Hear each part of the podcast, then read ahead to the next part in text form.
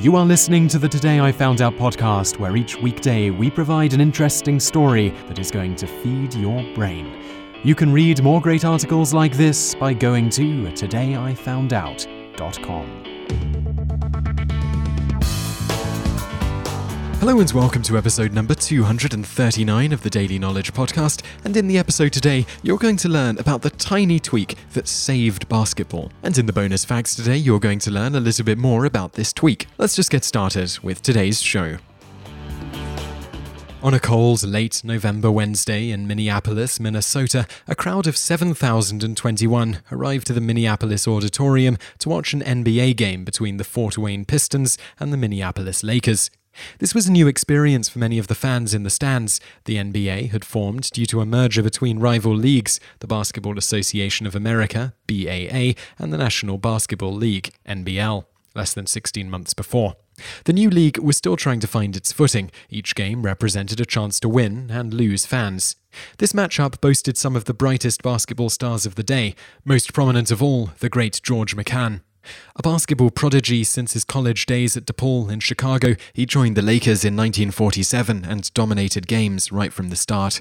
At 6 foot 10, Mikan's rebounding, shot blocking, and killer hook shot elevated him to becoming the signature player of the new NBA. Along with Mikan, 6 foot 7 future Hall of Famer Vern Mikkelsen and former Stanford All-American Jim Pollard made the Minneapolis Lakers one of the most feared teams in the league. The Fort Wayne Pistons did not match up in talent to the Lakers, and they knew it, but the coach of the Pistons and Indiana Basketball Hall of Famer Murray Mendenhall had a plan.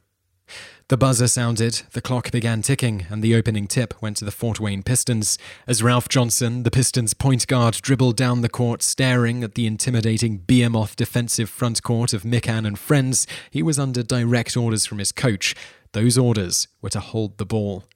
Mendenhall's philosophy for the game was quite simple. If the Lakers never got the ball, they could never score. If they could never score, they could never win the game.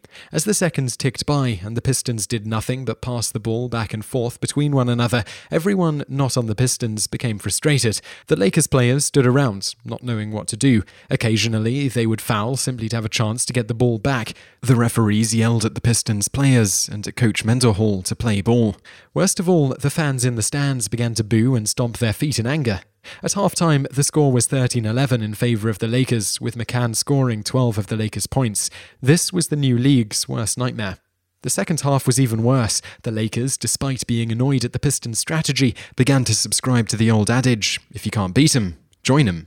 With each team holding the ball for minutes at a time, the two teams only scored 13 points combined in the second half. As the clock mercifully ticked to zero in the fourth quarter, the Pistons held a one point lead, 19 to 18. A missed Lakers shot at the buzzer gave the Pistons the win, an upset in the lowest scoring game in NBA history. Mikan was held to a game high 15 points. Lakers coach John Kundla, disgusted, said after the game, If that's basketball, I don't want any part of it. Maurice Podoloff knew something had to be done to make sure a game of this nature never happened again. He was the man who had been put in charge to ensure the survival of the NBA and professional basketball. Podoloff was the former president of the BAA and had negotiated the merger between the BAA and the NBL to form the NBA. He was the logical choice to become the NBA president in 1949. Podoloff knew the only way this league was going to flourish was by making sure the game was fun and exciting to the people who paid the players' salaries, the fans. It seems to me that the teams showed complete disregard for the interest of the fans by the type of game they played, said Podoloff the next day. On that Friday, two days after the game, he summoned all league officials and the two referees from the infamous game to figure out ways to make the NBA game more fan friendly. They came up with several rule changes that would be instituted in the coming year, including the widening of the key from 6 feet to 12 feet. They thought these changes would increase scoring and blunt the impact of one dominant player, in this case, George Mikan. It didn't work. Scoring was still low, fewer fans came out to the games, and teams began to fold. By the end of the 1953 to 1954 season, the NBA was down to nine teams. Professional basketball was very much in trouble. The owner of the Syracuse Nationals, Daniel Biasone, may have not been the first person to suggest a shot clock, but he was the man who convinced the NBA to use it. In 1946, Biasone paid $5,000 to the NBL for his Syracuse Nationals to have the right to play in the new Professional Basketball League. After some initial struggles, Biasone had enough of losing and paid a young player by the name of Dolph Schayes to come to play in Syracuse. Schayes was considered by many to be the best player in college while at NYU and surprised many when he chose to play in upstate New York instead of the Big Apple and in the New York Knicks. Money was definitely a factor in Schayes' decision. Biasone had offered Schayes 50% more than the Knicks. Schayes also liked the smallness of Syracuse, having been quoted as saying he liked the camaraderie of small town fans. Schayes was a hit in Syracuse and immediately legitimized the fledgling team. The Nationals were absorbed as part of the merger and became the original NBA franchise in 1949. By 1954, the Nats were flat out good, with Schayes leading the way, finishing with a 42 30 record and making it all the way to the NBA Finals before losing to the Lakers 4 games to 3. As the NBA and the Nationals entered the 1954 to 1955 season, there was fear that it would be professional basketball's last hurrah, exemplified by the New York Times writing that professional basketball's existence was in jeopardy. None of the rule changes meant to increase scoring and make the game more fan friendly had worked, but Biasone had an idea. He had watched and studied hundreds of basketball games since his Nats joined the league over eight years ago. After much thought, he determined that a well balanced game meant that each team took 60 shots a game, or 120 total shots in a game. Each game was 48 minutes, or 2,880 seconds long. Using basic math, Biasone divided 2,880 seconds by 120 shots and got a magic number 24. According to this formula, a well balanced game required a shot every 24 seconds. Therefore, a clock counting down from 24 seconds would force teams to shoot in this amount of time or less, creating a much more exciting and fun game. Now Biasone needed to convince Podoloff and the rest of the NBA that his 24 second shot clock would be the solution to their scoring problem. He experimented with it during Nationals exhibition games, and it had the necessary impact on scoring, so the NBA decided to adopt the shot clock for the 1954 to 1955 regular season.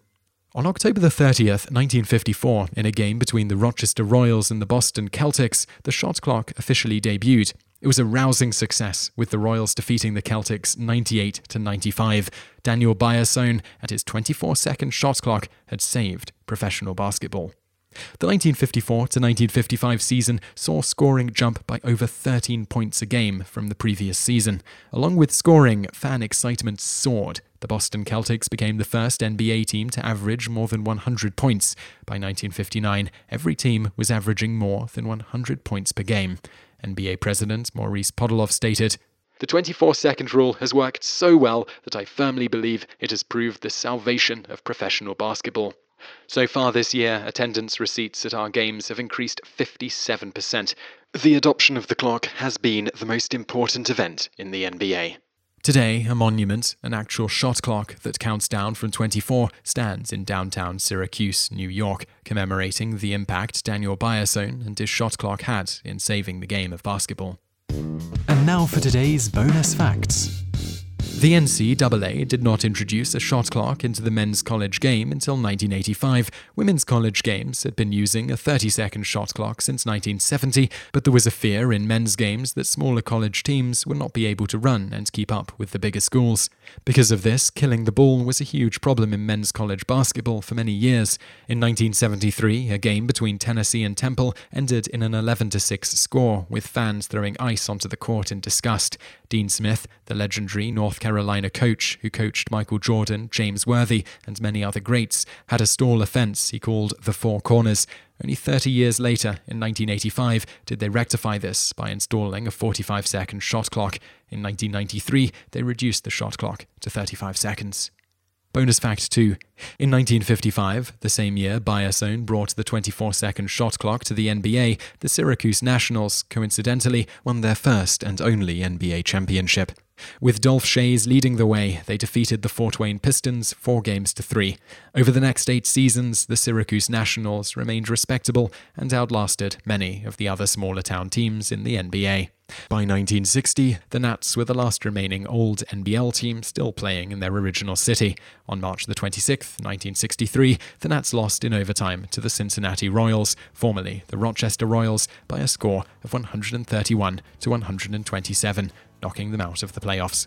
That was the last professional basketball game to be played in Syracuse. That year, Biasone sold the team to an investment group who promptly moved them to Philadelphia before the start of the next season, renaming them the 76ers. You just listened to an episode of the Today I Found Out Daily podcast. Tune in every weekday for another great episode, or find more articles at todayifoundout.com.